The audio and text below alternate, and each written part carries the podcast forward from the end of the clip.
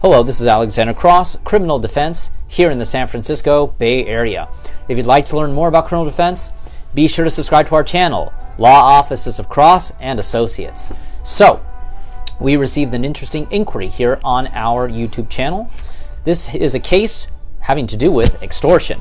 Extortion attorney, Morgan Hill, criminal attorney, Morgan Hill, accused of extortion, Morgan Hill. Let's see here. One day, my girlfriend told me that if I didn't give her money, she would accuse me of raping her.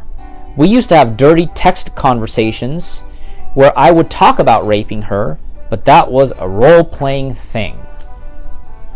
Yikes. Alright. First of all, yeah, you cannot you cannot tell somebody, yeah, I'm going to accuse you of a crime if you don't give me $10,000. Even if it's true. Even if it's true. Let's say you videotaped somebody committing a crime. You can't call him and say, John, if you don't give me 10 grand, I'm going to release this video of you stealing blah, blah, blah. No, you can't do that. That is a violation of Penal Code Section 520 that is a felony that carries up to four years state prison. In this situation, your girlfriend is not only planning to extort you, she's also planning on making a false police report, which is a violation of Penal Code Section 148.5.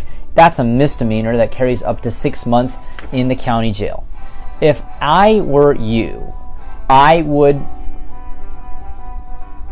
let the police know that this is happening and maybe you can have a few text conversations where you say hey look you know you know about this $10,000 always try to get uh, a text of that or even record her extorting you.